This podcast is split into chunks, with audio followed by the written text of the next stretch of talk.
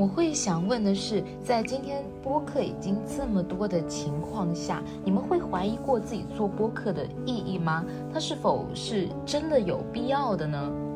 我们今天邀请的三位嘉宾，其实就是席地而坐团队群的主创们。因为我们是一期新的节目，所以还是想跟大家分享我们为什么想做一档播客，以及我们对播客这个媒介的观察。然后先请三位做一个自我介绍。大家好，我是钟诚，我的主业是一名文字创作者，然后现在是和朋友一起做了这档播客。大家听我的口音，应该也能听出来，我其实是一个广东人。我对自己的口音还蛮不自信的，包括很多人也会说你的声音好像有些不太行。那我最近也会反思，所以其实也是在苦练发音的这么一个过程。所以如果大家会对我的声音会有一些困惑的话，还请给我一些时间。我现在已经在努力的练普通话了。大家好，我是一静，我是一个非虚构媒体的撰稿人，然后也是一个纪录片导演。我最最开始跟宗成一起做这个事儿，也是出于很希望能多认识一些有趣的朋友，开拓自己的好奇心和书面吧。大家好，我是海涛。呃，我目前在东京留学，是一名从事中国现当代文学研究的博士生。那我之前是一航船的忠实听众，那么希望呢，未来能在席地而坐这个播客里，能与大家进行深度的交流。忠诚，那为什么会在这个时候还想去做一个开启一个播客呢？犹豫了很久，要不要做播客？其实最直接的原因是，我觉得自己的声音不够好听。我不知道大家会不会有这种感觉，就是你一听到别人放你的声音，你会尴尬的，恨不得 找个地方钻起来。因为我从小其实是会有声音的困惑的，尤其是去到北方读书之后，我的口音是很典型的广东口音嘛，就是说粤语会有一种吐字不清的感觉，这时候别人就会。有时候会皱一皱眉头，比如我大学的时候打辩论赛的时候，可能有时候你自己很兴奋的把你的内容讲出来，但是评委他就会勉为其难的跟你说，嗯，你讲了很多，我觉得你也有很自己的思路，但是说实话我没有听清。这个时候其实对一个人的沮丧跟挫败感是很明显的，所以我。实际上这几年都一直在尝试去克服自己声音的短板，因为我知道我的声音是不好听，甚至让观众觉得吐字不清的。之所以会犹豫要不要做播客，其实犹豫了大半年吧，是因为真的觉得自己的声音不够好听，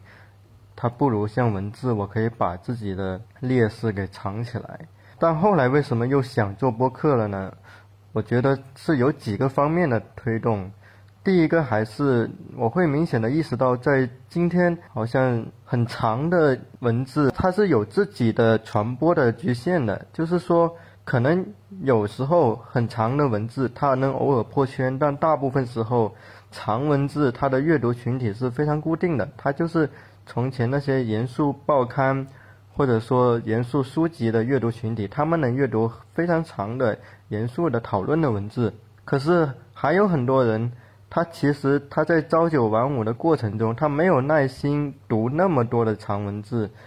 那这个时候，我在想的是，播客也许是一种成本相对较低，同时又较为平等的一种沟通方式。播客的好处就是，首先第一。它不会像视频那样需要非常非常复杂的投入金钱的，包括人力的投入。其次就是，当我们在进行播客这种形式的时候，主讲人跟嘉宾之间的他们的关系是相对平等的。它不像是那种传统的讲台的形式，嘉宾就是高高在上的，观众就是在下面。它不是。有时候反而观众可以随意的评判嘉宾说的好不好听，那这个时候实际上他是对一种传统的权威的话语模式是有一定的消解的。第三点就是播客客观上确实是今天内容传播的一个可能性。你会发现一个很明显的一点，就是今天对播客对声音的审查还没有对文字的审查那么严重。当然，这可能是因为它暂时还是小众的，它还处在自己的洞穴里面，以至于没有被那么的注意到。那这个时候，如果是一个想要表达，但是又发现文字越来越多遭受到禁忌的创作者的话，播客实际上是一种有益的补充方式。当然，还有一个很现实的一点，就是我在后面有几个朋友愿意一起跟我做这件事情，而这些朋友，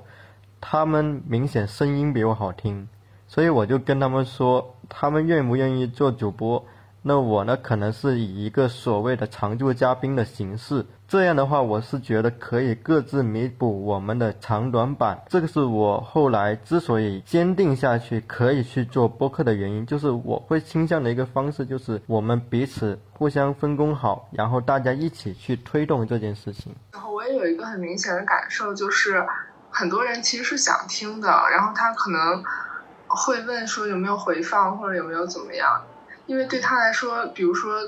固定的在某一个时段收听，他可能需要牺牲很多其他的安排。但是播客就是一个更自主、更随性，它可以倍速，它可以快进或者怎么样。就是我觉得确实是给了观众和听众更大的选择权的一个东西。然后还有一个也是，就是像宗成刚刚说的，就是我们俩最开始弄这个东西的时候，根本不知道会弄几期，然后会以什么样的形式，我们会围绕什么样的议题。也是在就是这一年的探索的过程中，我们慢慢发现了大家共同的兴趣点，以及就是我们自己想要去探索的，就是文化方向或者创作者方向的这个思路，在这一年中慢慢完完善起来的吧。然后，所以我就觉得我们现在想做的这个播客，其实就是基于我们作为青年创作者的身份，以及我们对于身边同样的人的关心。还有一个就是因为我是一个媒体人嘛。在我的关注里，我发现很多，比如说我采访的一些已经有一定的名气的人，他们早期的人生经历反而是对他影响更大的。所以我觉得我们这个博客也可以作为一个，就是记载。那些人走过路的一个方式，可能在以后回头看的时候会有很多的价值。呃，就是刚才钟文说到创作者这个事情，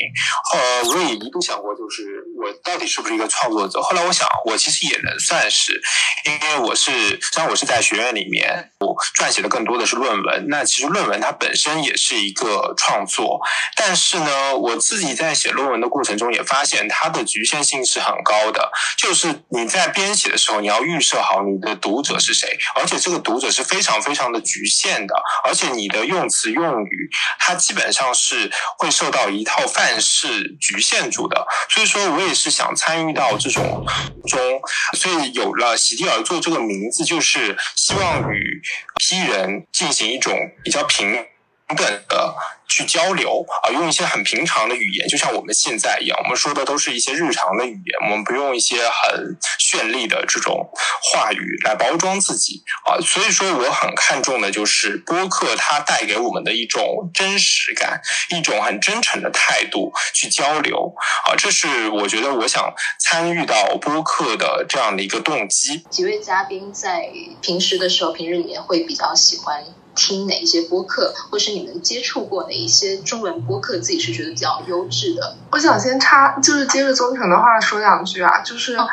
哦，因为我自己是一个录长视频用户，就是我可能不太习惯于。就是听这种信息量相对来说没有那么密集，然后没有经过精加工的语音，我还挺好奇，说大家会在什么样的场景下去听播客？然后你们比较喜欢听什么类型的播客？我回顾了一下自己呃听播客的这一段经历吧，我觉得可以分成大概两个时期。其实播客这个形式并不是说是非常非常新的，很早就开始有了。我记得最早在苹果某一次的乔布斯的发布会上就开始做了播客，但是呢，早。期的播客，我自己听的话，有一个很强烈的感受，就是首先它的时间是比较短的，而且它基本上是一种功能性的播客。当可能是因为我自己听的不是那么多啊。比如说，什么叫功能性的播客呢？就是说，我们为了学习外语啊，或者是获取某些新闻信息，或者是某些小贴士、生活的小贴士啊，然后我们听某一档播客。那么这些这类播客呢，功能性播客，它基本上是五分钟到半个小时之间啊，时间比较短。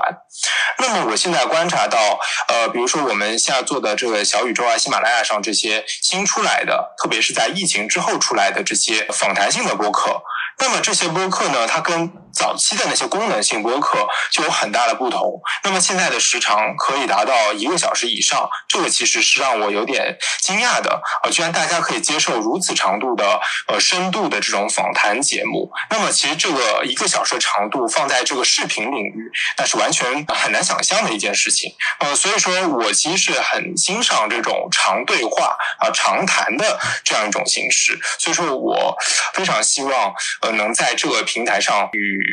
之后有更多的同仁去交流的，嗯，这是我自己的一个想法。我最近也在和朋友讨论播客为什么会在今天重新崛起。除了那些老生常谈的原因，我想到的其实是播客提供给我们一种附近的感觉，就是这种声音的亲密性，其实是文字所无法完全取代的。当我们听别人说话的时候，那种附近的感觉会非常的明显，但是当我们看文字的时候，一方面文字它本身它就跟我们隔了一层，另一方面，并不是所有作者都能够全神的惟妙惟肖的呈现出当时那个精准的感觉。可是当我们听播客的时候，比如我们听广东人说话，我们很自然能想到那广东人的腔调。我们听北京人说话，那个腔调就完全不一样。所以播客实际上是一个声音的亲密的场合。当我们听播客的时候，我们会重新找到一种附近的感觉。那么第二点，很多人他也提到过，就是播客其实是今天中文互联网里面相对审核较轻的一个领域。这不是说它没有审核，而是相比于文字的形式，播客现在。的审核的力度会更低一些。你在小宇宙谈的很多内容，今天是无法用文字给发出来的。那么久而久之，如果创作者他需要有一个更加开放包容的平台的话，如果文字无法实现不了，那他只能求助于声音。我们会发现一个有趣的现象是，今天很多播客的主理人曾经都是媒体人。都是写作者，他们从那个媒体的黄金时代走过来，见证了纸媒的衰弱、报刊的边缘化，但是他们仍然会有希望讨论公共议题的热情。那这个热情如何去承载？播客其实提供了一个良机。然后第三点，我们会注意到播客真正有一个井喷式的增长，就是发生在二零二零年的疫情期间。那么当时其实网络上。大部分以声音为卖点的软件都会在那个时候得到了一定的增长，比如除了播客之外，还有像 Zoom、像腾讯会议这样的软件。那么其实当时很多人被困在家里面，他是会有一种希望打发时间，或者说希望能够有一种形式来代替线下的会议的那种形式呢存在。那这个时候播客包括说。像 Zoom 这样的形式，其实是给他们一个抒发的窗口。我们可以预见的是，未来可能播客会变成一种线上的声音式的论坛来继续存在。它其实就是把我们之前在线下的交流的场景搬到了线上，提供了一种公共空间的感觉。那么这种状态的理想化产物是什么？我认为 Clubhouse 是一个可能的。雏形就是 Clubhouse 这种声音的广场，未来可能会跟播客进行一个结合，成为我们说声音论坛的一个未来的可能的形式。所以今天播客为什么会崛起？我觉得是有这几个方面的原因存在。那我为什么也想在今天会去尝试播客这么一个形式？可能也是我会深刻的意识到，如果你不去切身的参与。这个时代的很多事情，你只是隔岸观火的话，你的批评是有问题的。你是并不能确切的了解这个东西是怎么运作的。因为我从小也是生活在广东、香港这一边的，电台文化是比较流行的，因为它就是比内地可能要发达一点。有车的地方，其实电台和播客会有更播客，你听声音，你是不由自主的去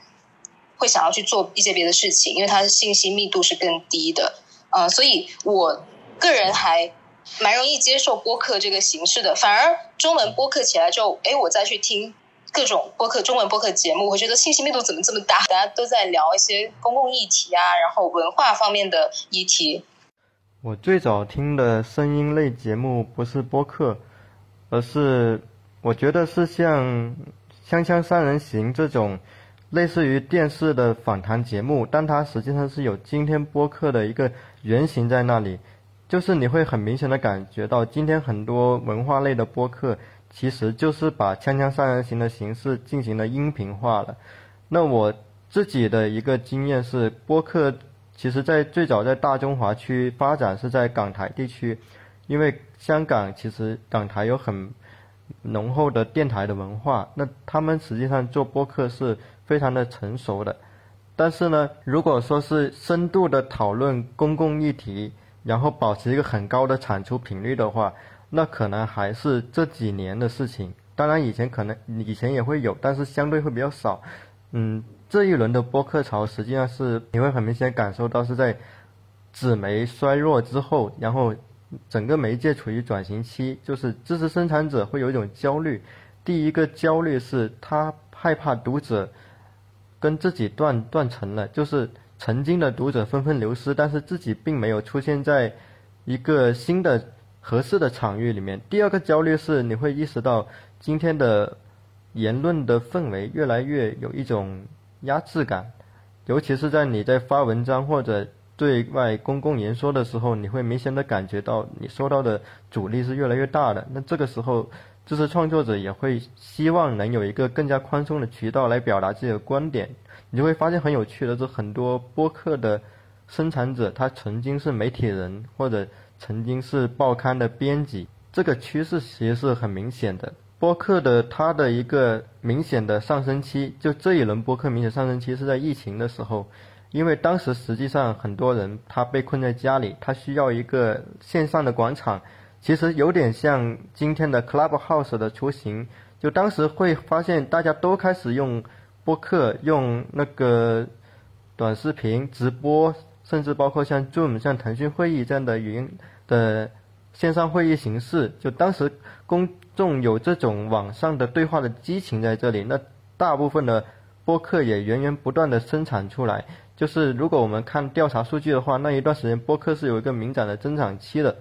但是呢，播客到现在实际上还没有成为一个主流的文化，它相对还是一个。嗯，支流它其实是有它的好处的，因为如果你一旦成为主流，你被更大的东西给看到的话，其实你的审查的也是会随之而来。而现在的一个好处是你相对你可以更宽松的去说你想说的东西，但局限的就是，如果是有人想用播客来做盈利的话。可能还是非常的费功夫，是至少是比文字要费功夫的，所以暂时我们也并不会把播客作为一个所谓的主要的盈利方式，因为我们其实还是更希望用播客来做一些我们认为，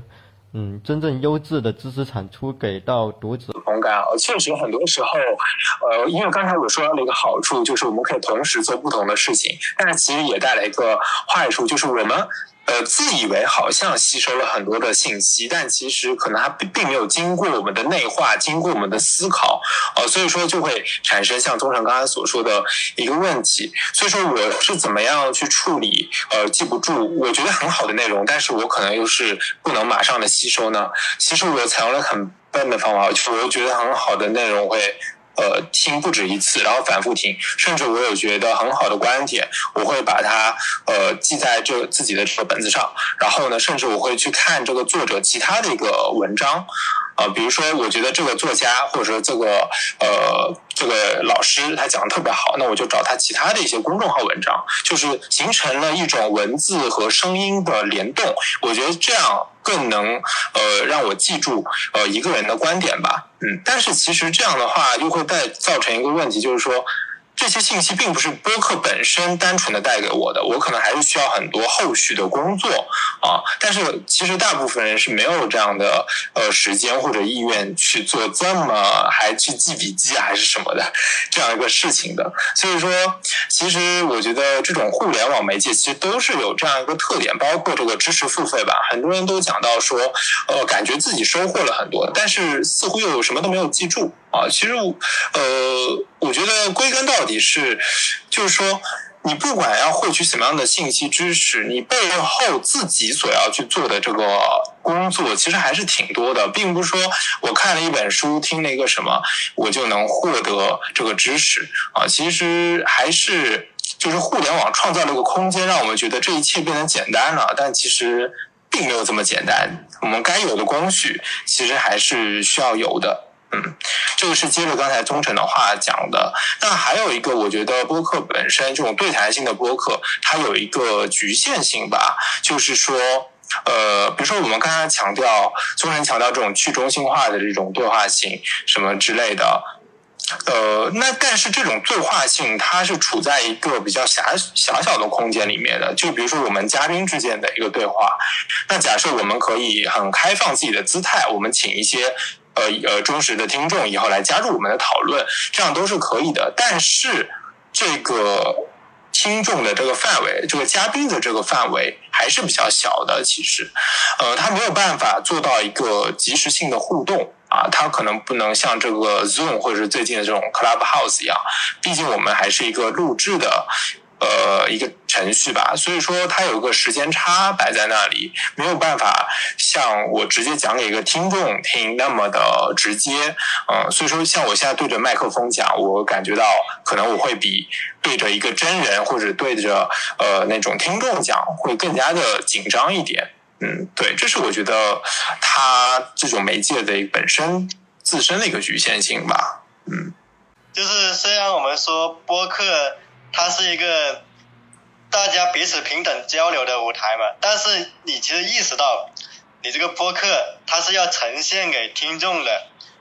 你这个时候多多少少会有一种表演的意思，也就是说你会倾向于说好话，而不是说那些真的可能你觉得不太见得人的东西，或者你还是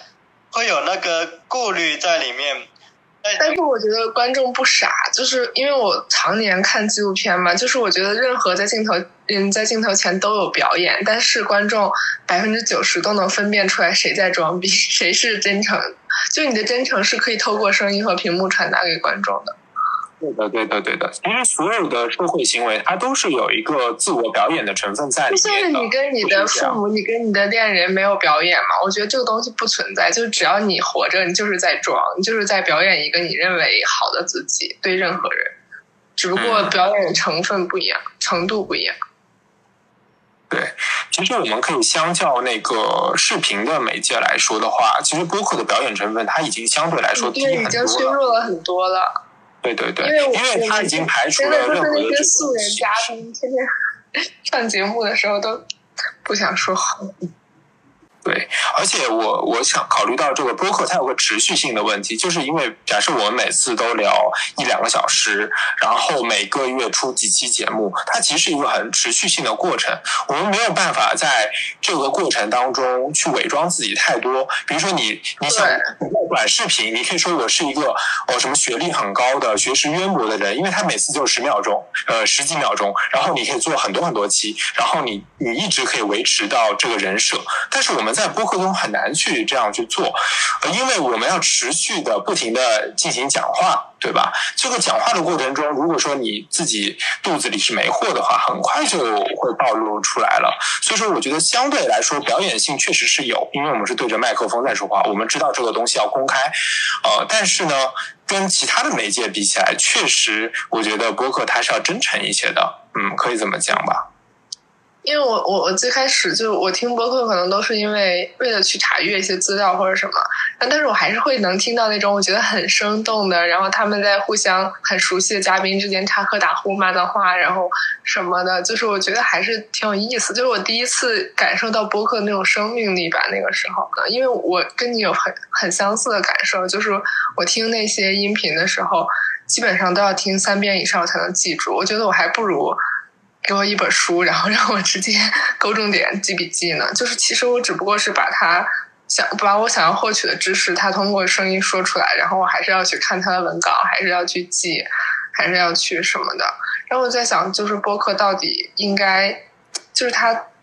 什么样的分寸感的把握和信息密度的把握，其实是最好被观众所接受，又能留下深刻印象的呢？我是觉得我在听中文播客的时候。是想听一些信息密度高一点的优质的音频节目，还有一些就是他的观点其实很硬核，但是它过于碎片化了。你在听的时候，你没有把办法把它很好的串联起来，所以所以这种信息密度和呃它的节奏，我觉得对播客很重要的，就非常影响听众的对这档播客的一个。呃，接受程度吧。如果是想获取更加细密的内容的人，他完全可以通过他的文稿去做那个阅读笔记或者复制粘贴。但是呢，视频节目包括播客节目，它的一个优势是什么？它的在场感更强，就是它能让你清晰的捕捉到那个嘉宾的声音。他们的互动的气息，这个时候给你的在场的感觉，及时的互动性，我觉得是比文字要强的。就是当你看到，哎，你比如说梁文道跟马家辉，然后在对谈，他们的声音就在你的耳边，你会觉得很亲切，很有在场感。但是当你看他们的文字的时候，这个时候你的重点可能就是他们讲的，他们文字深不深入。而不完全是那个在场感，所以我觉得这两个媒介它都是有各自的局限性，然后可以互相补充的，就我是这么一个感觉。就一个是一种沉浸式的体验，一个就是嗯更注重观点啊，更注重理论，对吧？但是我我觉得是不同的沉浸，就是播客是一种声音的沉浸，然后文字是一种。就是一种文字体验的纯粹语言美感的沉浸，就是你真正持续听的播客，那个主播的声音至少是能吸引你的，对吧？就是，而且我觉得主播的个性你也会印象更深刻。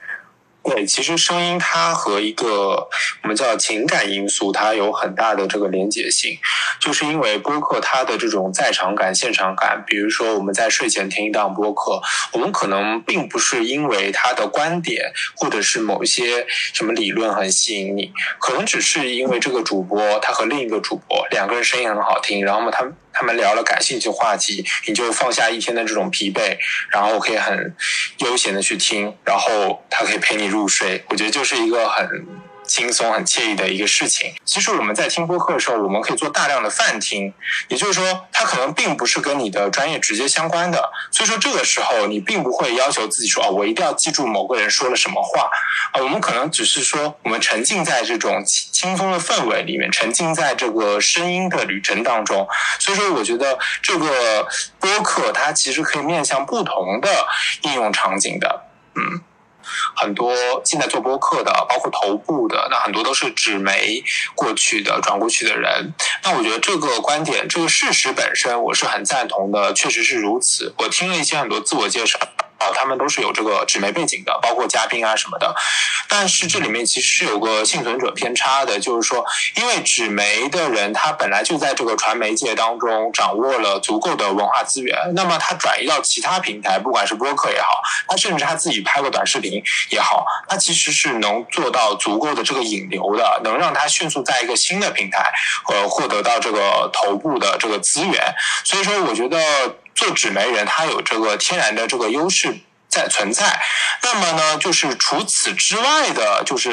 呃比较普通的非纸媒的这些人，他们做的这些播客呢，往往就不太容易一下子被大家看到，确实是这样。那么另外说到二零二零年以后有这样一个趋势，就是说公共议题在这个播客被广泛的讨论，我觉得这个事实本身也是这个趋势也是对的。那我觉得公共议题能吸引到更多的用户，这个本身也是很容易想到的。因为我最近上了小宇宙以后，我也是呃关注了一些讨论东京的、讨论上海的这个话题的播客，那么他们的关注量肯定是没有一个全国性的、世界性的公共议题的呃这个关注量那么多。我觉得就是自然而然的一个事情。那我觉得我们在讨论这种头部的嗯这些播客的同时，我们也不能忘记，其实很多人他们也在二零二零年上传了这播客，而且他们的目的很简单，他们也不是说我要输出自己的观点，他们其实可能就是想记录一下自己的声音，记录自己和别的呃朋友的一个谈话，其实就是这么简单。我觉得播我们在说播客的价值的时候，往往会想到一些比较宏大的我们要怎么样，但其实我觉得记录本身的价值就很值得去。重视就是我们普通人，我们平常的人，每个人都有自己记录价值的，呃，记录自己声音、自己观点的这样一个平台啊，所以说我觉得也应该被看到吧，嗯，这是我想说的。啊，其实我想呃插播一个数据，就是我昨天晚上看到的中文播客二零二零中文播客听众和消费。调研里面就是说，中文播客的用户主力，呃，包括制作者和听众，它主力来自于来自于一线城市，而且用户的学历都在，大部分都在本科以上的。就我们现在指的播客，它还真的是跟还真的是蛮割裂的。就是为什么中诚会认为播客需要承载一些公公共议题，呃，也是因为。用户和制作者，播客的用户和制作者都是学历比较高，然后呃，对本身对公共议题就比较关心的。对，就是我之前因为长期也看访谈节目嘛，然后高晓松就说过，他他的小说的受众就是比例最大的百分之六十多，可能是硕士以上的一线城市的中年男性什么的，就是就大概是这种，就包括我们做的节目很多都是。然后我就很震惊，我说：“哎，我是一个学生，我是一个女性，或者我是一个没有什么消费能力年轻人，我也喜欢听谈话节目。”后来我才发现，就是但是那个大数据告诉你，就是你其实是这一批人里的少数。就我以为，我以为会是年轻人在看，但其实我发现不是，或者是我以为是，就是普通人就都会看，结果发现大多数都是高学历的人。就这些东西，我觉得怎么说呢？就是。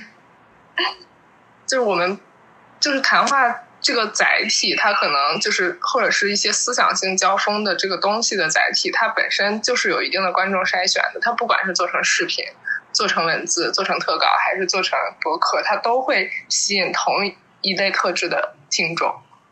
就是它不是播客本身的独特性，它是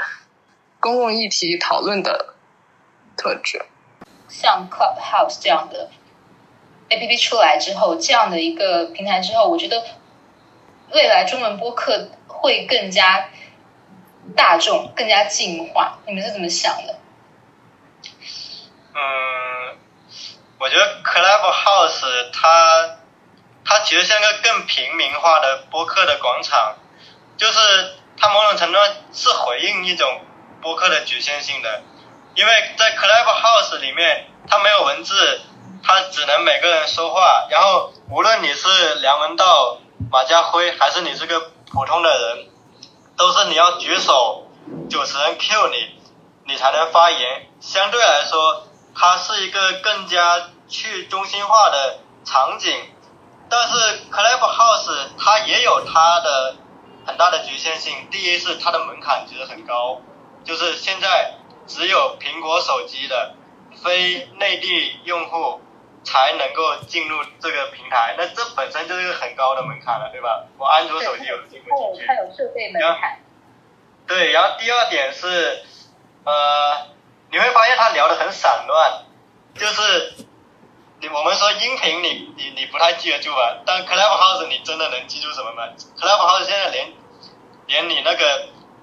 储存那个声音的功能好像都没有，就是它就是听后就关掉了嘛，除非你录屏什么的。那这个时候其实 Clubhouse 它其实更像一个喧哗的广场，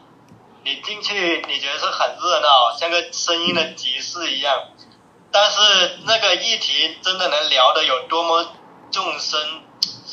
我是有打引号在里面的。我目前觉得 Clubhouse 是一个很有趣的形式，但首先两点，就第一点，主要它现在其实还是产品经理、各行业的精英、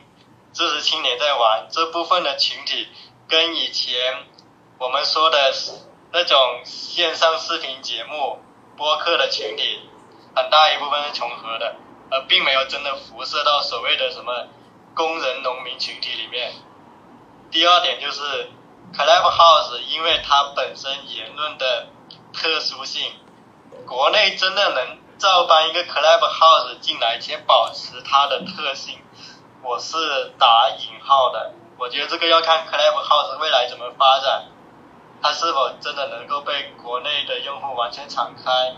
这个可能都得继续观察。Clubhouse 其实在国内也就是这两周才逐渐的被大家所议论，但是我觉得对于任何一款新的产品、新的媒介，不要有太多的理想化的这种想法，就说哦，它一出来，我们的什么什么呃对话机制要变了，对吧？平民也可以说话了。其实我们在任何一个这种 A App 出来的时候，我们都有这种想法，对吧？微博出来的时候，大家说啊，每个人都可以说话了。什么什么出来的时候，我们又说啊，现在已经有这种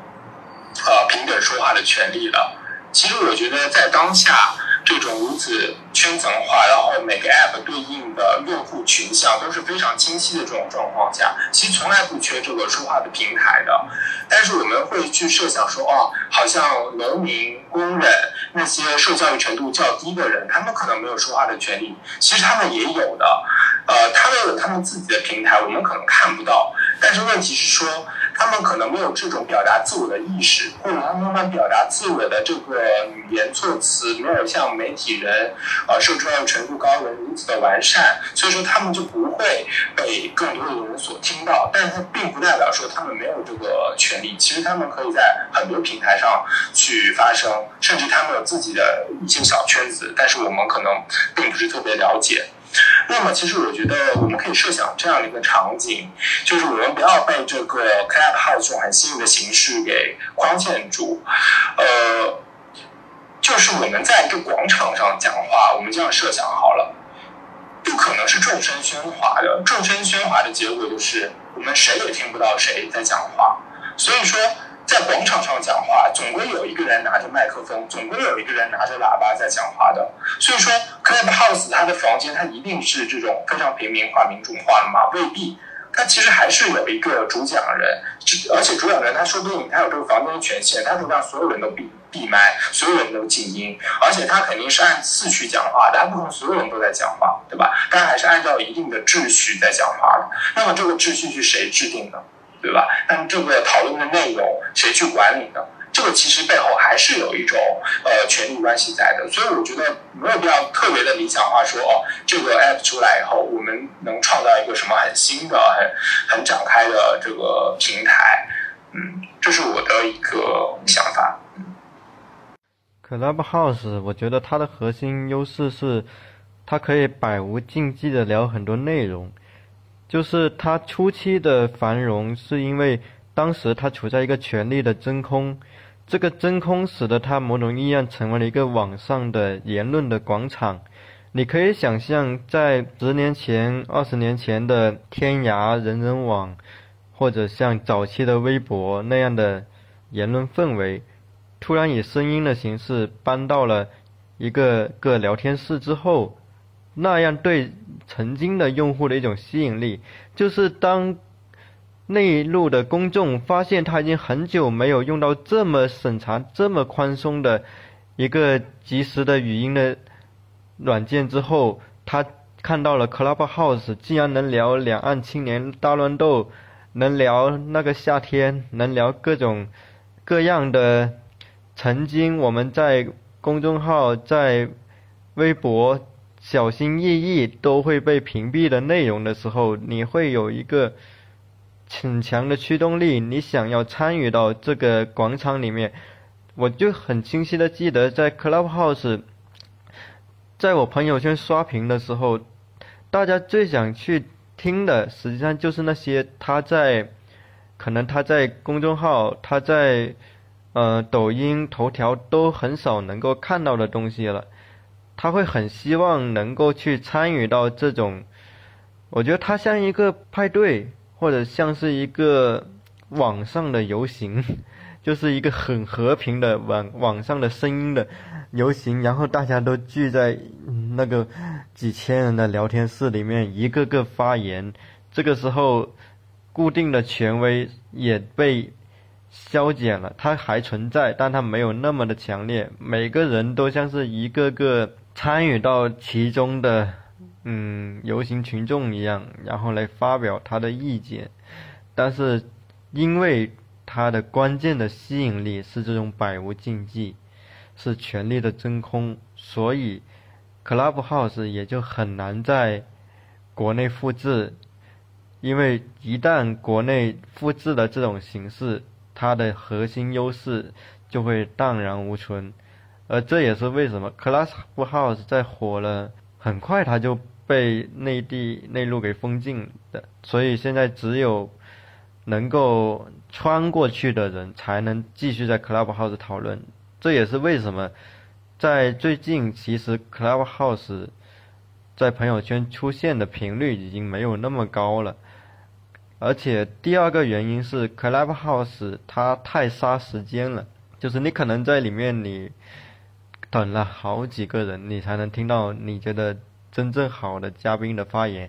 而大部分时候，你可能要忍受那些你并不觉得优质的发言，但是它占用了时间。这其实是也是去中心化讨论的有利有弊。就是利是它消解了那种单一的权威的话语，它让公读者听众能够更平等的表达。但弊处就是它会造成大量的话语的冗杂、重复。乃至于混乱，这个其实是一体两面的。然后，Clubhouse 当大家过了最初的那个兴奋期之后，当大家都结束了假期都要上班了，都九九六，有自己的事情的时候，他还能不能花那么多时间在这个这个聊天软件上？其实是要打一个问号的。我觉得他可能可能要面对的问题是，他如何沉淀出内容。就是现在，Clubhouse 更像一个聊完就上场的形式，就是它也没有任何的文字产出，它的录音也不会说官方不会保存嘛。那么在这个形式下，Clubhouse 的内容如何沉淀？它如何给予那些优质的用户正向的反馈？这个可能是怎么留住它的用户的一个很关键的点，因为短期大家能靠着一股热情做事情，那长期他如果觉得我在这个平台上没有收益，没有很多正向的反馈，然后对话的人也越来越封闭的话，他其实不会对这个平台有太多的留恋了。所以关于 Clubhouse，我是觉得现在定论它之后怎样怎样，嗯，可能不如继续观察。观察它在这种所谓的热潮过去之后，它还能不能继续可持续的发展下去？同时，其实也可以观察那些内地复制它的版本能不能推广下去。这个其实是我觉得是对声音创作者一个很好的，我觉得它它是一种网络田野调查。另外一个我感兴趣的话题是。Clubhouse 会跟播客它有怎样的融合？我们可能传统的印象里，Clubhouse 这种声音直播跟播客这种声音录播，其实它是有区分的。就是是虽然说用 Clubhouse 听 Clubhouse 大部分人他跟播客是有重叠的，但是这种两种声音的产出模式它是有明显的区别。而很多播客制作者，他可能好奇的就是，如果这种直播聊天室的形式，嗯，再度在内地重新发展起来的话，它对播客的模式会有什么影响？那它会稀释播客的听众人群吗？那我觉得更可能的是，现在播客的制作者他已经在想怎么把这种声音直播融入到他的 APP 里面。比如，我们可以想象，可能你以后一打开那个播客的页面，其实首页变成声音直播，就是一个个聊天室。但是呢，它可能另一栏里面就还是原来的那些播客的列表。这个时候，它就可以同时兼顾声音主播跟声音录播的形式，主播也可以通过声音直播的方式给他的播客平台引流，它可能是一种形式，但它可能的问题是，它会导致页面有些有些太花了，就是功能太多，反而不够简洁。这个可能也是播客平台制作者他会考虑到的问题。我觉得这是还是一个很。我自己的刻板印象，我会觉得是以前广播电台的一种辨识，然后就是让大家都有机会来参与。其实包括播客，我也觉得是广播电台的一种呃变体，只是它互联网化了而已。第一个是去中心化了，然后它没有主体，而且它的市场其实更下沉了。中文的播客发起人、主持人都是高学历的。自己能比较有逻辑的组织语言的，呃，然后讨论的话题都是一些高大上的公共议题啊、政治议题啊。但是在 Clubhouse 上面，你会发现很多有趣的房间，比如说有一个皮卡丘，昨天昨天群里面有讲到说一个只能发出皮卡丘声音的房间，然后我还在上面就发现了一些呃灵修啊，然后讲瑜伽呀、占星啊，还有还有一些讲威士忌的这种。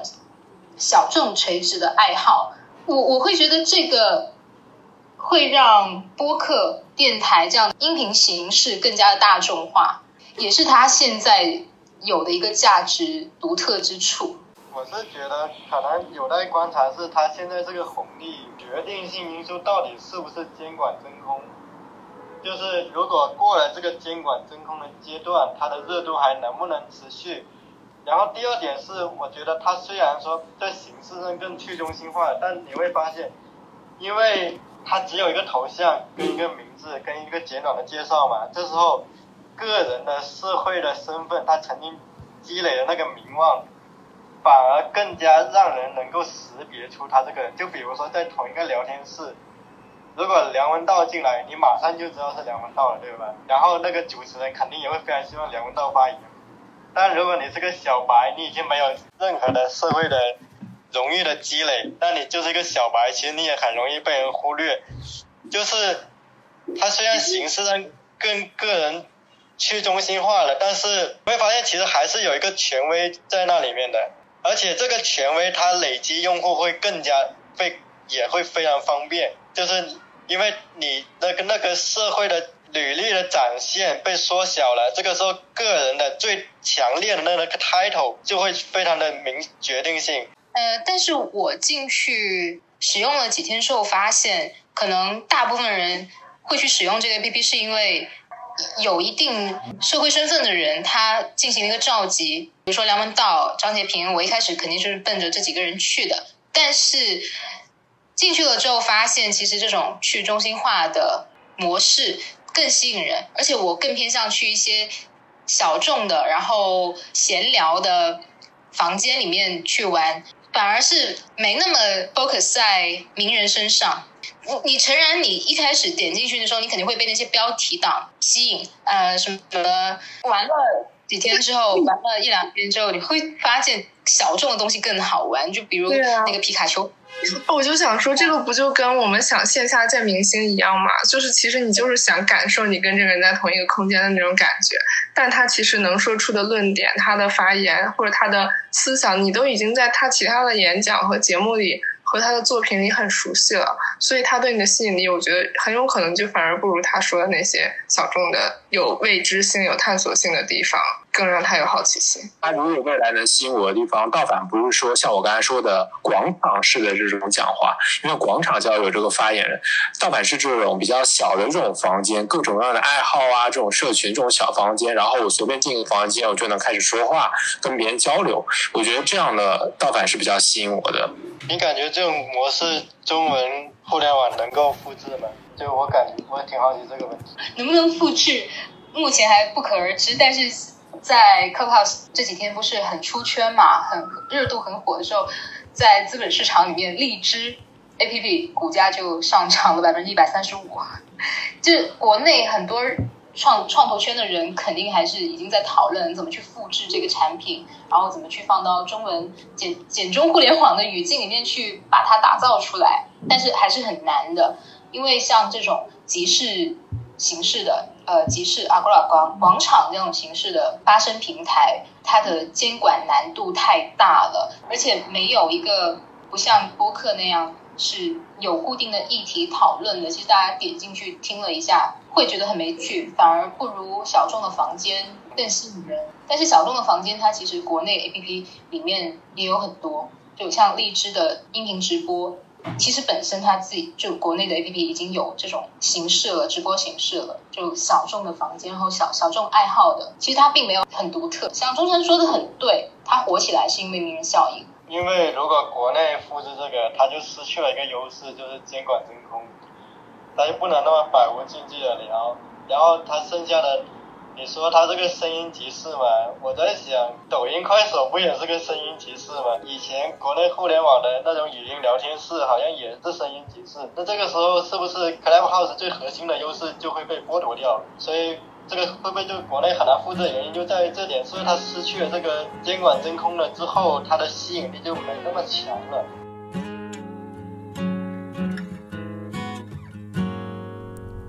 感谢收听。如果你喜欢我们的节目，欢迎订阅席地而坐。我们下期再见。